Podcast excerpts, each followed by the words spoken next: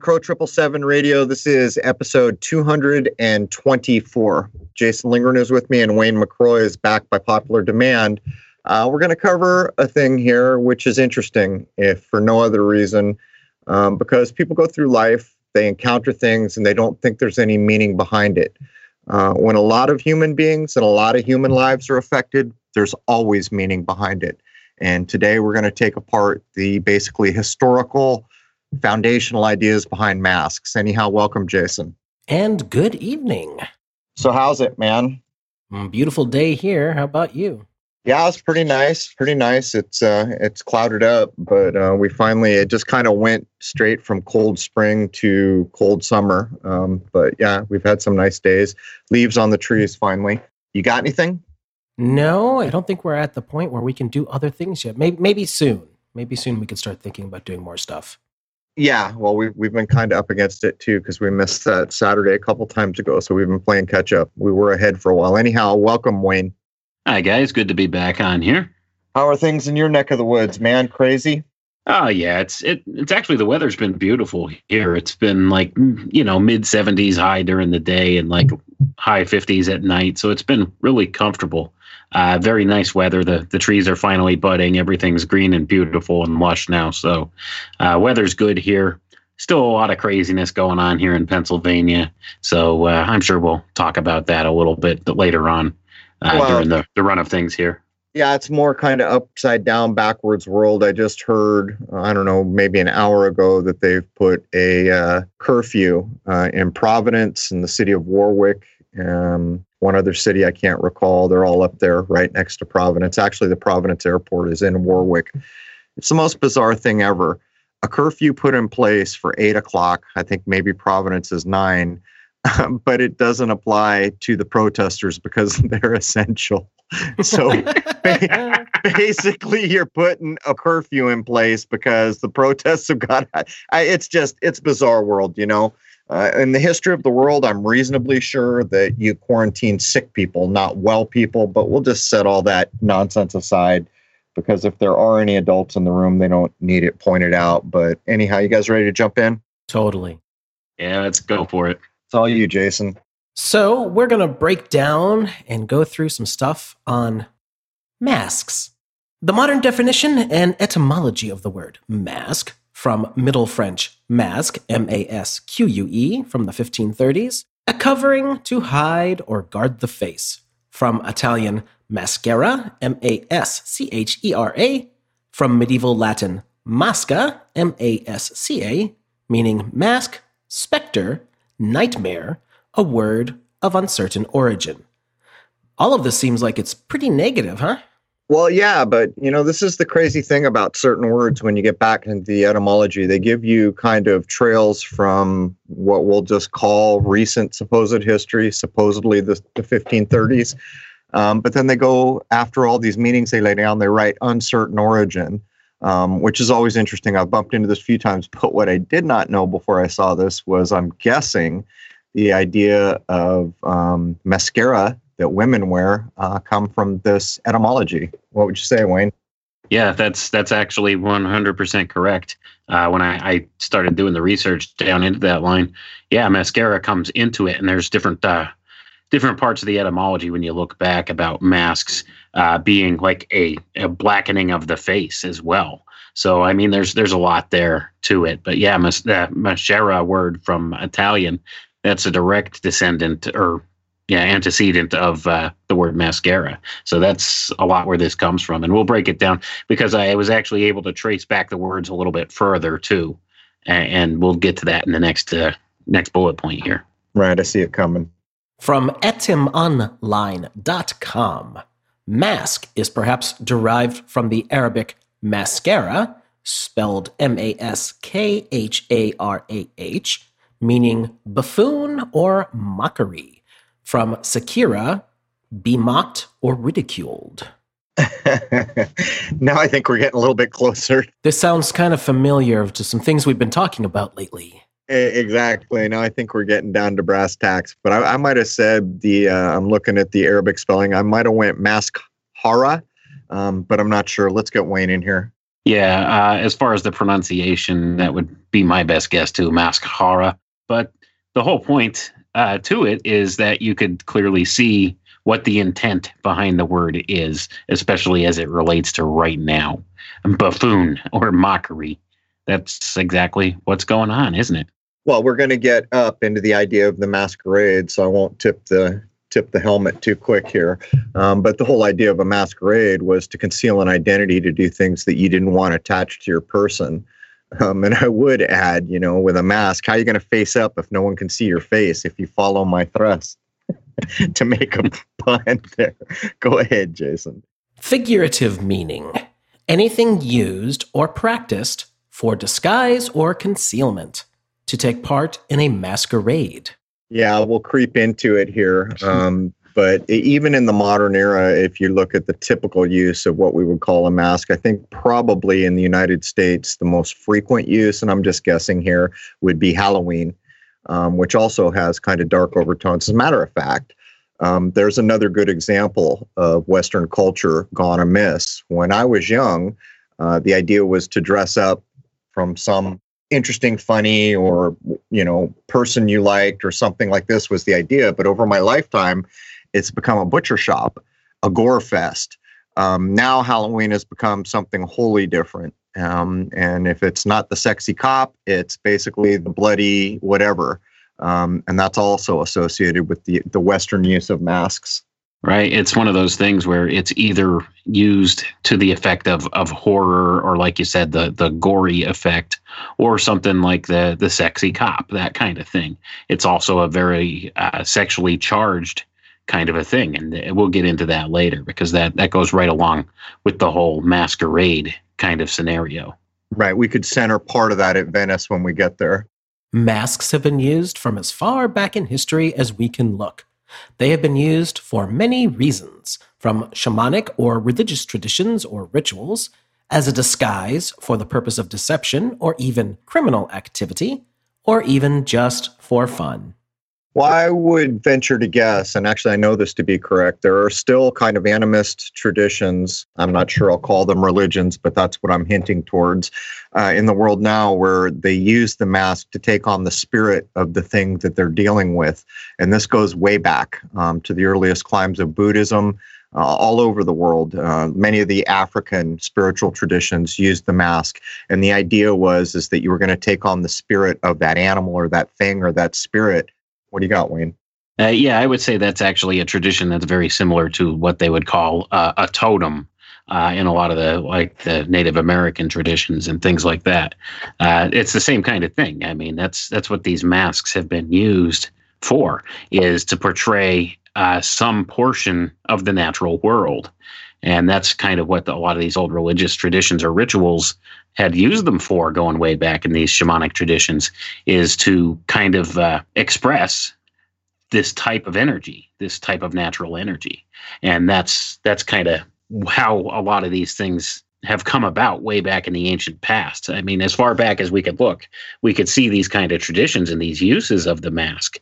So that's that's one of those things where uh, we don't really know the exact origin or purpose of it, but uh, when you look back through these traditions, you see this common denominator through very many of them. And once again, it points back to the natural world. So I, I would say that uh, some of the more modern uses of masks are kind of a perversion of what the original intended use of them has been in different alchemical traditions or different shamanic or religious traditions. Well, I think I could even extend this out a bit in the vein we're talking about into architecture. Uh, as an example, in Japan, uh, there's these little things they put up called shishi dogs, uh, and they'll be put up, you know, on tops of gates or on the gables of houses, um, and they're fearsome looking, and they're meant to scare off evil spirits. Um, this idea is also extended into the like things like the Chinese New Year, where they're exploding fireworks to scare away the evil spirits, but they're always uh, associated with these scary masks and other things where they're basically scaring off evil with a mask and some fireworks. Yeah, you also kind of have the same thing with uh, some of the the more gothic uh, type structures with the the gargoyles on them and right. drag dragons and lions and those sorts of things. Same kind of concept. I mean, you're still looking at a, a type of mask, uh, even though it's a, a, piece of statuary.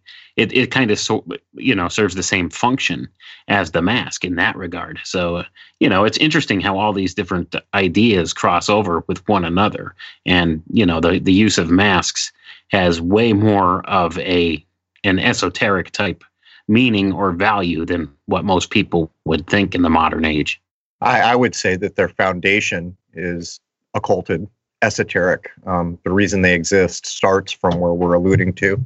I would think that they were used as an object to uh, channel a certain idea or notion or evoke a certain emotion, though, especially the further you go back, you start seeing these things in all sorts of any kind of ritual or anything like that. And you see those things carrying forward even with modern Wicca and all that. Right. It's an invocation of uh, some archetype really when it comes down to it in archetypal energy. And that's exactly what these things have been developed to do is to bring forward this archetypal energy and utilize it. So that that's kind of the whole purpose behind a mask when you go back into the occulted history of it. Uh, and we'll explore uh, you know that thought process and avenue a little further as we go down the notes here now well, one, one thing I guess we should mention is the foundational reasons we're even going down this road. The human brain is basically wired for faces. Um, it's why we see a face in the clouds or these other things. That symmetry is like in our subconscious. So when you remove all the faces from the world and replace them with something else, what's actually going on there? I would ask. Maybe we're training the AI to do even better than it did before. I don't think there's any doubt about that. You'll probably have body geometries and everything else being collected. Yeah, that whole concept of the human being being able, to see faces in different objects or, or things like in the clouds or whatever, that's called pareidolia. So uh, if they could train the AI to respond to pareidolia, uh, that would be a really huge breakthrough for it. So who knows? I mean, I guess that's a feasible thing. I don't know, man. We're in we're we're in for some strange times. Um, when we see which way this is going to go. Uh, but it's not going to be the world that we knew a few short weeks ago. The mask has become an esoteric symbol denoting falsehood or illusion. It even has mystical or magical connotations to it, ranging in things as diverse as skinwalkers, who are people who allegedly are able to don animal skins and or masks and transform into animals, to mind control programming motifs and symbolizing an air of mystery. I think the first sentence kind of kind of sums up where we are denoting falsehood or illusion. I, I can't add much more. what do you think, Wayne? Yeah, basically that's the whole point. It's it's to bring about this this air of falsehood. It's it's a false front. Yep. It's not something that's that's actual. And that's the whole point to it. it it's all a facade and uh, that's that's the important point to get across right now. This whole thing is a facade. yeah, I'm hearing that old Who song in my head right now. Eminence front. It's a put on. This whole thing reminds me of the end scene with Eyes Wide Shut, where Tom Cruise is unmasked while he's surrounded by tons of masked people. What's the exact meaning we have there? That they are putting on a different persona, that he's not allowed to know who they are, but they're allowed to know who he is? Well, that's an interesting analogy you're making there because in, in that movie, um, Tom uh, Tom Cruise is like the odd man out, right? He's like the lofty doctor in the civil world, but in the world he's around, he's completely clueless and a nobody. Um, his wife knows what's going on. All kinds of people around him know what's going on. He has no damn clue, and he manages to sneak his way in. And that's a perfect example. Uh, he is literally unmasked in front of all those masked people, and it's a good analogy, Jason. Yeah, it's definitely a good uh, allegory of the way things are operating today. Yep. Uh, because basically, what their whole point behind this is is data collection. They want to know everything about you and uh, they want you to be able to not be able to discern who exactly they are or or you know who any of these people around you are. Because when it comes down to it if you're out in public and there's all these different people wearing masks and hiding their face from you you don't know one stranger from another on on the street anymore. Even if they're your neighbors that have been you've been going to the same stores and stuff as for years and years you wouldn't might not even recognize them anymore especially after this goes on for quite a little bit of time. So that's kind of uh, one of the things. it makes this a, a, really good allegory, is because Uh, although your identity is well known to the power establishment, you don't exactly know who's all around you at any given time or who's who's watching you or looking at your information. So it is a really good allegory. And basically, in terms of information, we've crossed the Rubicon, and the money that's being paid out proves it. Uh, many people are just getting a notice saying, "We just put money in your bank." Well, how the hell did you get all that information? All right, isn't our banking information supposed to be private? But that's just the the most basic of things. Um, everything has been shared. We've crossed the Rubicon, um, and this echoes back to I don't even remember the decade with Waco um, when there was all this to do about military operating inside the United States. Well, we're there again, aren't we? Um, so we've reached kind of an upside down world where what's up is down and what's down is up. But what remains to be seen is what's going to be allowed to go forward. Um, are we going to treasure a more sane time and demand it back, whatever it takes, or is something else going to happen here? And I have my ups and my downs. Like I went out still today, I think probably 80% of the people I saw were in masks. And then I heard the news that, oh, you children got to be in bed by eight, but not the protesters. The reason we're doing this curfew, they're, they're cool. They can go out and get out of hand again. Um, and that's clearly a put up too. Um, there's, there's clearly people being put in uh, to take that all sideways. Uh, it happened in La Mesa, which is my hometown of San Diego. I knew a lot of people who saw what was going on and they saw people that had come from somewhere else to cause the trouble. So it's pretty clear what's going on, but what's not clear is how many people are not sleepwalking. That remains to be seen. And that's going to be a critical part of this whole thing. And for the first time in history that I'm aware of, if you don't wear a mask while going into a bank, you're going to incite fear. Remember back in the day when the hoodie was a problem, you know, like you were automatically a criminal if you have a hoodie. Now now people are like putting on bandito masks because they don't have a mask. It's it's beyond the pale. We've just, you know, the Rubicon's 100 miles in the rear view. it's definitely like clown world out there. I'll it is. You. It is. It really it's, is. Everything's upside down. You can dress like the Unabomber, but you know, put on a, a, bandana and cover the rest of your face too. It's crazy. It's like that old Star Trek where the world where the kids are in charge. my word. Masks became an important tool for entertainers and actors, or those associated with theater. Masks are some of the oldest props used in entertainment productions of many kinds. You know, and this is this is a no nonsense statement. Um, I've said many times that it was never lost on the rulers, if there was a supposed time of kings and queens, the importance of entertainment. These ideas were even re-echoed to do the kind of king and queen times idea in in the uh, fictitious world of Game of Thrones, where they're showing you um, how they use plays to push a political or a social point of view. And these minstrels, um, who I've also covered, by the way, and, and here's here's the association. So if you went back to a time before all the things we have, um, and you went back to when there was basically minstrel shows, it's pretty much the only people wearing masks regularly, right? Those people were not socially acceptable. They were they were seen as duplicitous. The name actor in Greek means two-faced. They were it was against the law for them to hold public office, and believe it or not, all the way up into Christian times, it was against the law for an actor to be buried in a Christian cemetery. And they sure as hell couldn't hold public office because are they acting or are they not acting? That was the idea. But this goes to show you the association that we're making.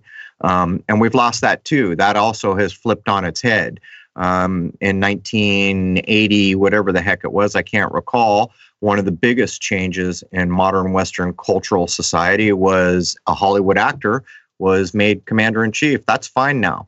No one stopped to say, is this an acting show? Is there a separation between DC and Hollywood? Does any of this matter? Are we in bizarro world? And that's where they kind of normalized the idea that this dude could be an actor, a duplicitous person who basically makes believe for a living. And now he's going to go stand in front of the camera as the commander in chief. So these are crucial points. And I would say now it's come to the point where the uh, presidency uh, is clearly a, uh, an office where you need to be an actor to actually uh, hold the office properly. You, you've got to get up before the camera and lie, lie, lie through your teeth and be convincing about it because that's kind of the world we're in now and and this was all normalized, as you said, in 1980 with the uh, uh, election of Ronald Reagan. So, you know, for the first time, we see openly an actor in the White House. And now, who do we have in the White House today? Once again, another actor. He's got many television credits and, and movie credits, even and stuff like that. He's been all over film. So, that should tell you something right there, whether you uh, support the man or not. And uh, you know, it's it's all a shell game. It really is. I, I still, it boggles my mind how many people still buy into the whole left-right paradigm thing. It's it's not how it really works. Okay, it's those at the top of the power structure versus us, the common man. I mean, and that's that's the dynamic. And people look at the dynamic all wrong. It's not like left versus right, or you know, white versus black, or anything else that they're trying to divide us along. It's not a, a division along those lines that's not who your real enemy is and people need to understand that but i still see by and large people still buy into this whole paradigm. And these masks are a perfect emblem that uh, kind of makes that association and shows you it's duplicitous it's two-faced and that's what's going on. And it's it's keeping people divided along these separate lines and uh, infighting with each other when we should be focused on who's really the one that's the problem. And that I tell you, folks, it's not your neighbor or it's not uh, you know the the dude down the street from you that's just trying to raise their family or whatever has a better job than you or a nicer car or whatever.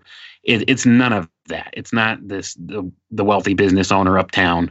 Uh, you know, it's it's not you know your neighbor that uh, maybe can't make ends meet or something and and may do something a little shady on the side to get a little extra cash to pay the bills that's not who your enemy is. And people need to really get this through their heads and stop with the whole left right paradigm thing because it's all an illusion. It's all a facade, like the rest of it. And uh, today is primary election day here in Pennsylvania.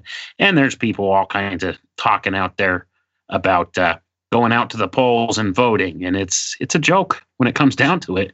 And as an interesting side note, they're doing all paper ballots here now, even if you're going out to vote. So that kind of uh, seems a little shady on the face of it too. But that's beside the point. But anyway, people need to really lose this whole left-right paradigm illusion.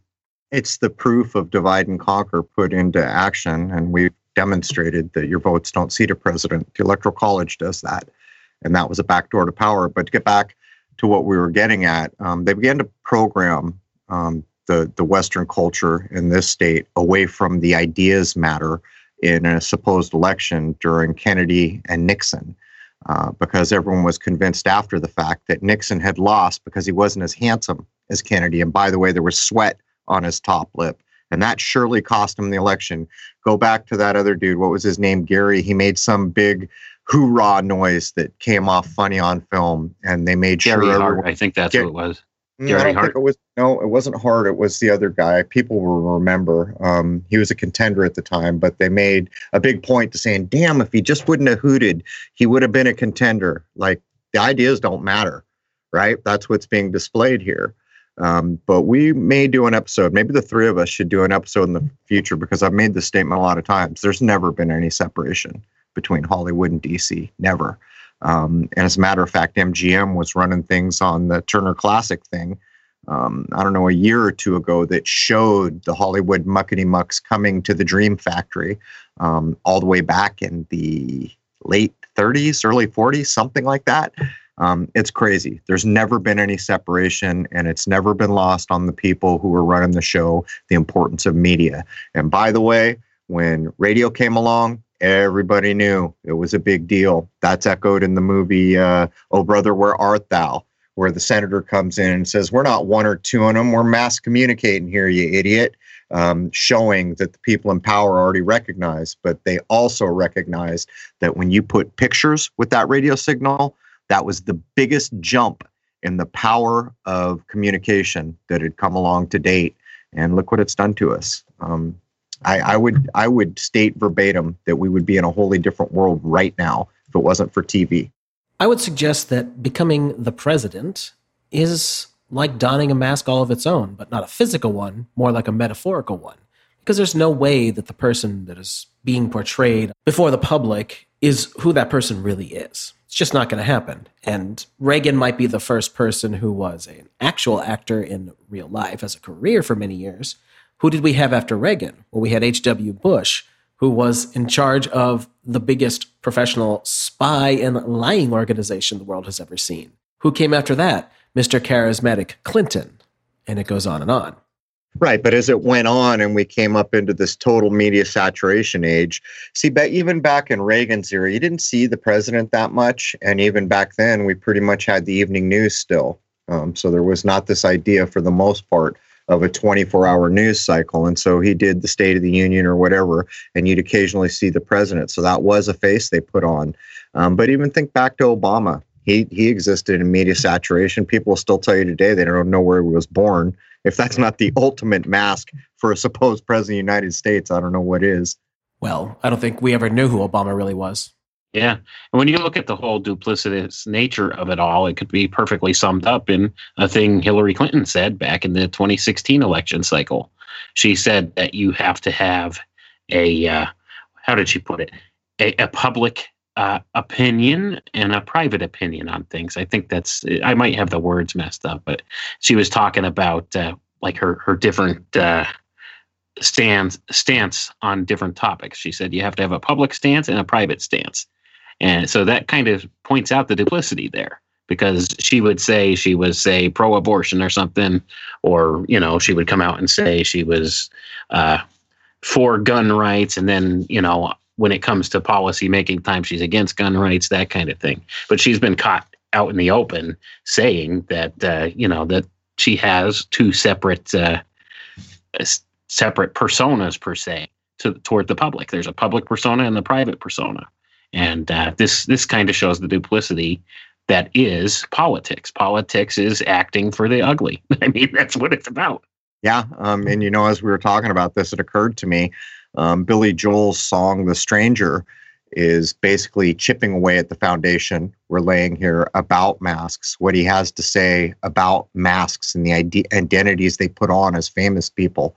Um, he kind of couches it as if it's talking about all people, but if you read between the lines, you'll see even in that song, the, the very ideas we're expressing are kind of woven carefully into a uh, into music. It's amusing to say anything about Hillary at this point because she was clearly proven to be using body doubles playing her at different times. Who hasn't? Is there a real Beatle? I, I mean, this is. I, I don't know why people were surprised by that. I think that's kind of part and parcel for fame. And not only that, like I was watching some old Japanese flicks, and um, they were really old black and white Japanese flicks, and they're doing the very same thing, doubling the feudal lord um, you know, if it's someone who looks like him or his brother, this this has been going on since the beginning of time. Remember the Saddam thing? Supposedly he had three or four doubles running around. Clearly, masks are also used for ritualistic purposes as well, and are popularly used at various kinds of parties and to celebrate holidays. Halloween is, of course, a prime example of this. Indeed, All Hallows Eve, but I would suggest that first line. Clearly, masks are also used for ritualistic purposes. Hmm, what's your mask being used for? I would ask everyone listening, anyhow, Wayne. Yeah, uh, absolutely. And like we pointed out earlier, a lot of these different ritualistic or religious type traditions go way, way back before the written word, pretty much. I mean, you're going back into uh, pre written history with a lot of these ideas and these concepts. So this is kind of carried forward into today, and uh, these are still heavily used uh, for ritualistic purposes and even covertly so, which I see going on in the world around us. Uh, all you have to do is look at something like a, a big stage show, like, say, maybe a Super Bowl halftime event or something like that. Look at how many times people use props, such as a mask or something, in uh, a large public forum like that, uh, you know, for what they would deem to be entertainment purposes. But when you really look at what's going down, you could see the ritualistic use of these things.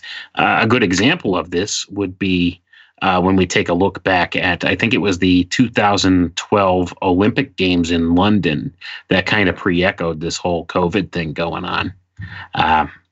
You know, do you do you guys did you see that video? Do you guys remember yeah, that? Because I, I, actually remember watching that ceremony as it was going on and thinking, what in the holy hell right. are they doing here? Exactly, and it, not only that, it was on the tail, or it, you know, the China we had by by the time we were looking at it, we had the China one to compare, which was a huge spectacle, which made the London one seem all the more what the hell is going on here? What are they doing? Well, it's pretty clear.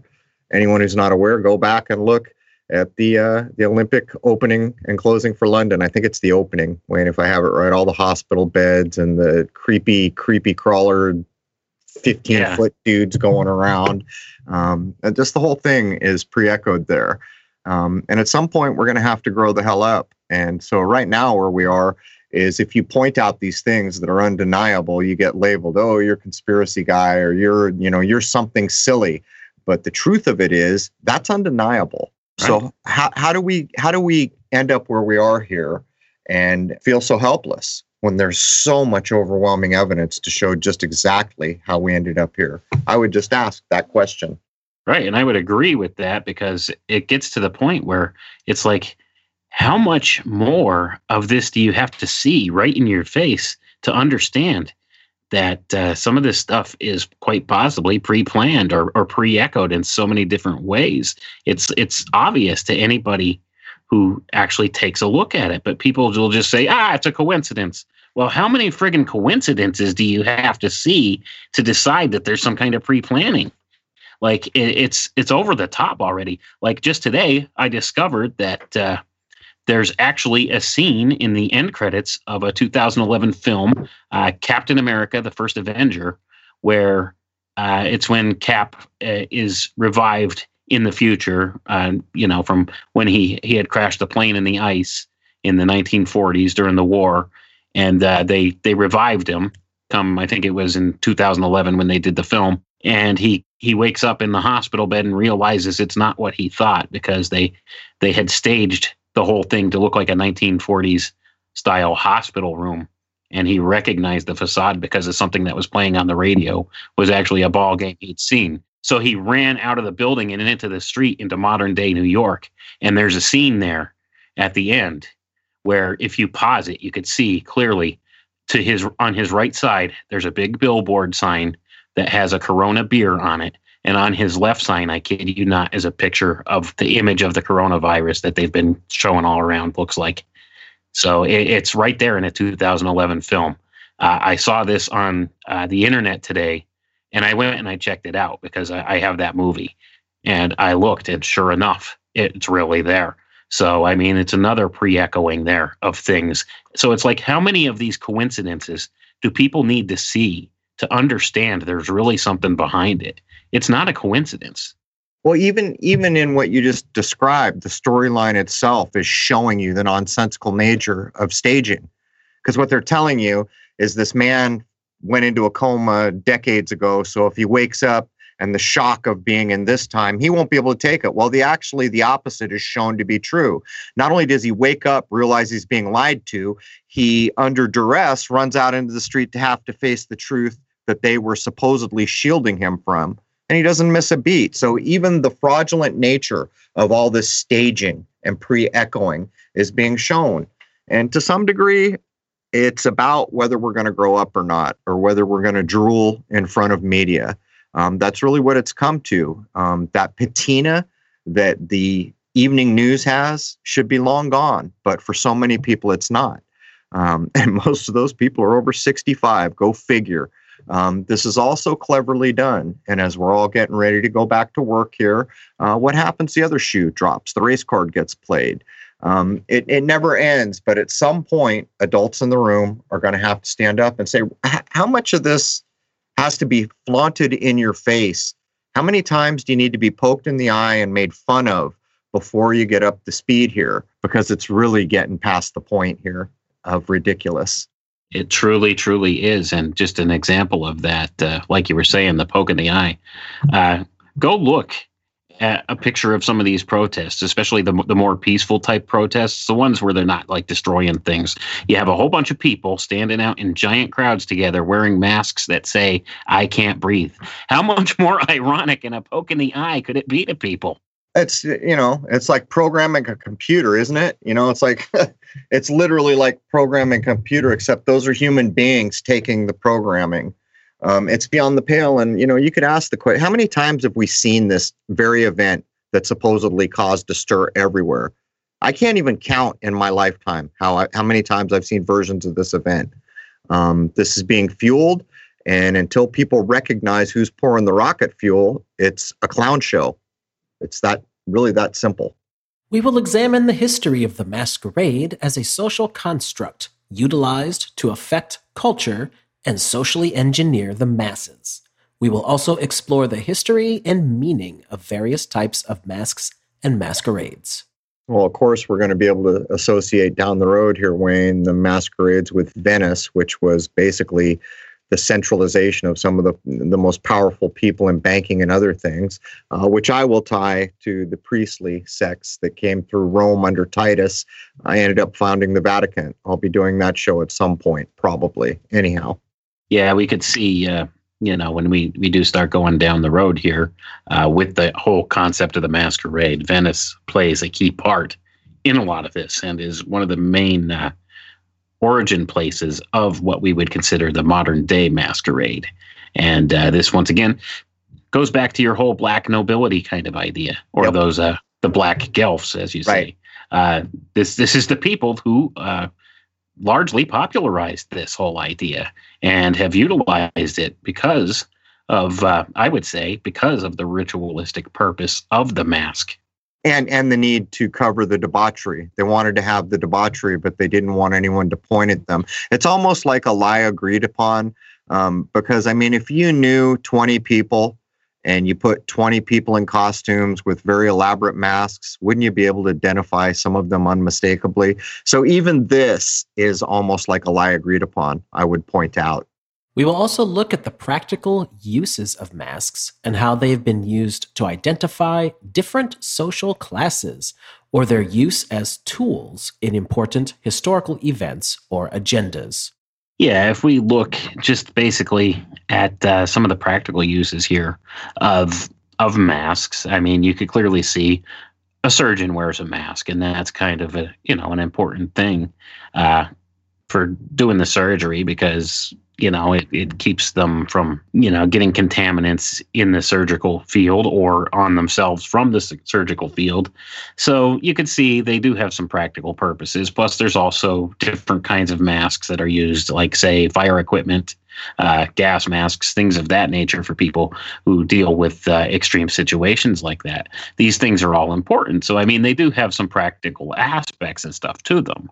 It's just they've also been abused in a lot of ways so, uh, you know, you could see there's all kinds of different types of masks or uh, concepts that relate to the mask. I mean, one in particular that you could look at is uh, the clown, the, the concept of the clown. This is a type of mask. This is a disguise. This is face paint and stuff. That could be classified as a mask.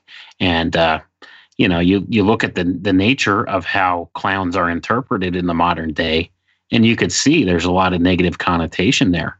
So it's one of those things where, once again, you're looking at somebody that's duplicitous or somebody that uh, is trying to disguise who they really are or hide behind this facade. And that's a lot of what this is. But it's also, um, this ties back to the whole jester idea of the medieval royal courts, too. Uh, so you can see there's a lot of associations that could be made with this stuff.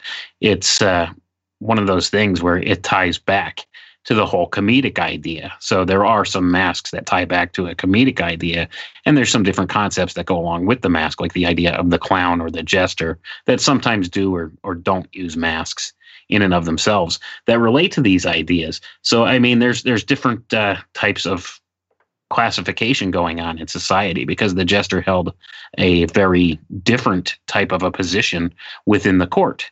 So I mean, you could see how the mask was used for identification purposes there. Uh, the jester, they've they've been known uh, in many instances to utilize certain masks, and you know they they were known for their headgear and stuff they wore as well. So this is a type of mask, and and this identifies who this person is within the social setting. And there's other aspects of that too. I mean that will will go down the road there too uh, throughout the historical timeline. Another use of masks has been uh, with slaves. uh, slaves were given a mask that covered their mouth. And basically, this was to show subservience. And that's kind of where we're at. So you could see how this whole classification system, this whole social class difference thing was implemented along these lines as well. Well, the whole clown thing has its duplicitous. You know, there is the idea of the mask with the clown, the makeup, the covering of the face, um, with the idea that it's going to be funny and jovial and entertain the children. But there has always been a duplicitous, evil underpinning, even all the way back to the original Batman in 66. And before that, you had the Joker as an example. If you come up into the modern times, you know, we got the mass murderers that were climbed. It goes on and on and on. But there's another thing that's particularly kind of disturbing about the lack of logic uh, in our culture. Um, you know, they they the the issue at hand that's got all these masks being worn. The thing they're trying to block is a certain size, and it was shown early on that only special masks could block a thing of that size, even if it existed as described. And yet, we've gotten up to the point where simply putting a bandana over your face is passable, and that in and of itself should show you the nature of what we're doing. And by the way, one of the earliest YouTube videos that I saw factually citing supposed scientific documents showing the size of this supposed virus and the size of a webbing called a mass that would need to block it, um, that was deleted and censored.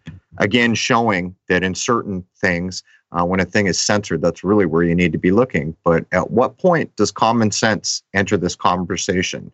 You could ask the question why historically has it always been uh, that sick people were quarantined?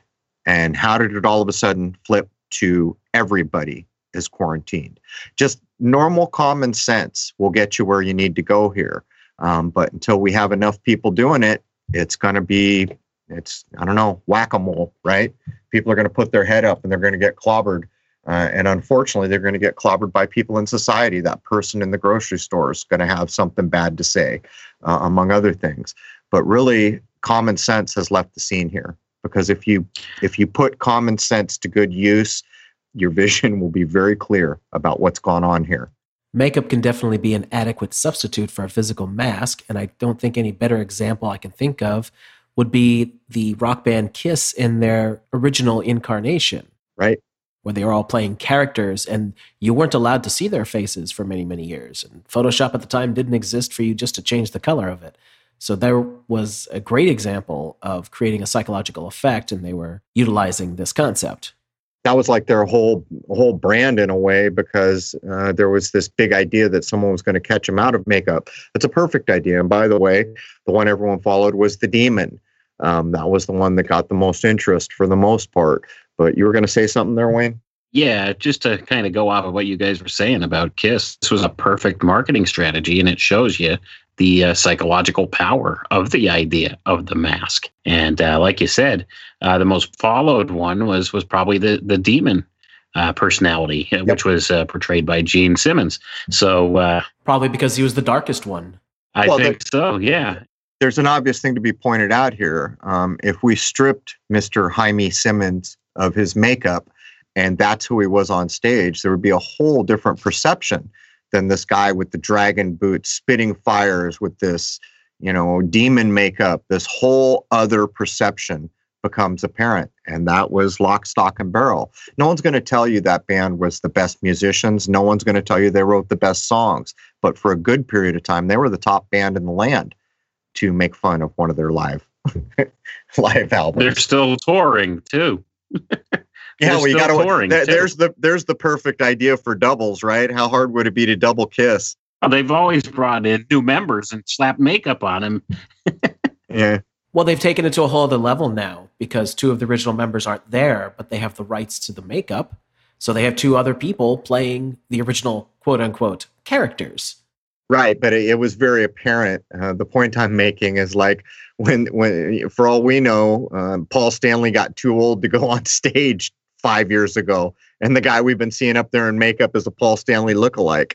Um, you just don't know in in this day and age. You just don't know. And by the way, they, they've got body masks now. Have you seen some of the body suits that they use in movies? You really can't tell the difference. Some of these fat suits and other things, it's, it's incredible. And this echoes all the way back to the original Mission Impossible from the 60s. That idea was poking you in the eye, what they could pull off. They were always taking their secret agents in to go take over a country, and one of the guys would put on a mask to become the uh, the leader of that country or something, and he'd talk like him, act like him, the whole thing. Uh, they were making fun all the way back in the '60s about the old swap. You know, now you see me, now you don't idea. Been going on forever. Masks also have known and oftentimes utilized psychological effects on people. People have experienced various personality changes while wearing masks this is the basis of as an example i don't even remember where i saw it, it was in the last year i saw um, african ritual masks that were carved out of wood i think mostly and they were going for crap loads of money and i was thinking well what is it? Is it that the tribe doesn't exist? Why are these particular masks so highly valued? And then they started describing what i was talking about earlier that one person would put on the mask and would assume the spirit or you know, like that kind of idea going on with them. But it was insane amounts of money for some of these old African masks. Um, and I would further point out how many clips have you seen online where someone puts on a scary Halloween mask and scares the living bejesus out of someone? Would the same result be achievable with no mask at all? Yeah, and that's that's precisely the whole point here. I mean, there is this uh, known psychological property when people put on a mask, they do uh, sometimes experience these personality changes. They would do things they normally wouldn't do, or they would act in ways they normally wouldn't act. And like you said, a, good example of that is uh, the, the person dons the mask and jumps out and frightens somebody. Now, would it be as frightening without the mask? No, probably not. That's the whole thing. So, uh, you know, you could see how this kind of thing draws a, a certain psychological reaction out of uh, not only the wearer of the mask, but the, the people that they are interacting with. So uh, you could see how these are used in, in various ways to get certain psychological effects out of people. Uh, certain behaviors, certain emotions, they invoke certain emotions depending on the type of mask. This is uh, one of the key things behind psychological horror, those kinds of movies how many of these big characters are not even human looking? We have Freddy Krueger, we have uh, Jason from Friday the 13th, we have Michael Myers. Who, incidentally, uh, the guy who wears the hockey mask, which one is that, Jason? Hockey mask is Jason. So when he takes that off, did you know that the mask that he's wearing, the human looking mask, is actually William Shatner's face inside out? That's actually Michael Myers yeah, I don't watch horror flicks, but the, you know that really does begin to demonstrate the power of these tools, like a hockey mask. Who would ever have thought before that franchise went out that someone could put on a hockey mask and and get people so terrified? But anyhow, I interrupted you. Well, the whole point is how scary would these characters be if they didn't have this extra thing to really drive home the effect? Now, you do have the character of, say, Hannibal Lecter, who's played by a very good actor who can pull it off, but that's not the common thing. And of course, they do stick a mask on him at one point, and that's the iconic image they use a lot to represent Hannibal Lecter. Right. It's the whole persona. What about Bane from from Batman? One of these days, we're going to have to do a Batman episode to show. As I pointed out, the uh, in in a recent episode, the acronym for all the big AI in China is Baidu, Alibaba, and Tencent. The acronym being BAT the kickoff of all this nonsense was attributed to bats in a weird way. And I've maintained all the way along that the Dark Knight idea was wholly connected into the transformation of our world, where we currently are wondering tomorrow if we're going to wake up with Humvees on our streets. Um, and I would suggest to you that things like Bane, like what Jason just pointed out about Helen, it's a whole different human experience just with the simplest mask. And the other thing is the the dividing and conquering idea. You know, think about seeing your mother's face or these things that are ingrained into our subconscious or people you love or your friends and think about now where all those faces are removed the subconscious shift in the world. It's like the ultimate version of divide and conquer. It really is. It's like the it's almost like dehumanizing taking a little humanity out of everybody. Wayne you got anything you want to add in before i wrap up 225 No, I think uh, the only thing I would like to say is uh, just going off of the whole Batman idea and archetype you were talking about. Batman wears a mask too, and uh, this this creates yeah. This is also this contains a whole lot of esoteric or occult ideas behind it because there's just so much esoteric and occult influence of bats per se. There's there's so much meaning there to explore just esoterically with that, but also the whole Dark Knight kind of archetype. Uh, this this is a display of the anti-hero. So Batman was always destined from you know its inception to become the anti-hero, and we see that more and more today with the modern comic books and the modern movies and stuff. So just an interesting thing that goes along with this whole mass conversation with with Batman. So that may be an avenue we we should explore someday traditionally the good guys did not wear masks, but the bad guys did. But with the advent of superheroes, that sort of shifted quite a lot. There was kind of a, an exception to that rule with the Lone Ranger. Um, although, to be fair, I haven't looked at it, uh, the originals recently, to see if he was really a hidden antihero. But in the in the Batman case, what's ironic is it's just like Halloween. You go back to 60s, it's campy, his little ears on what they like to call a cowl. They like to call that mask a cowl um, his little ears uh, come off more as being like bat ears. By the time we get up to more modern and he becomes the evil Dark Knight or the negative entity Batman, uh, those ears have grown into horns, kind of devilly horns, very thinly veiled. But anyhow, that does bring the first hour of 224 to a close. I'm not sure we'll have to review this to see if we're going to run hour one on YouTube. I know we said COVID, and we've been threatened that if we talk about these things, they're going to come stomp on us. And actually, the last one we didn't run, and it went just fine. Everybody came over to the site, got their free content or their full content, whatever they wanted. Anyhow, join us over in the free speech zone where we're going to get a lot more heavily into this, where we can actually speak in free air. Join us at crow777radio.com. That's C R R OW777radio.com. That's the only true Crow site in the world. Everything else is a fraud, and they are, in fact, defrauding and doing all kinds of negative things. But join us on the other side, man. There it is. Cheers.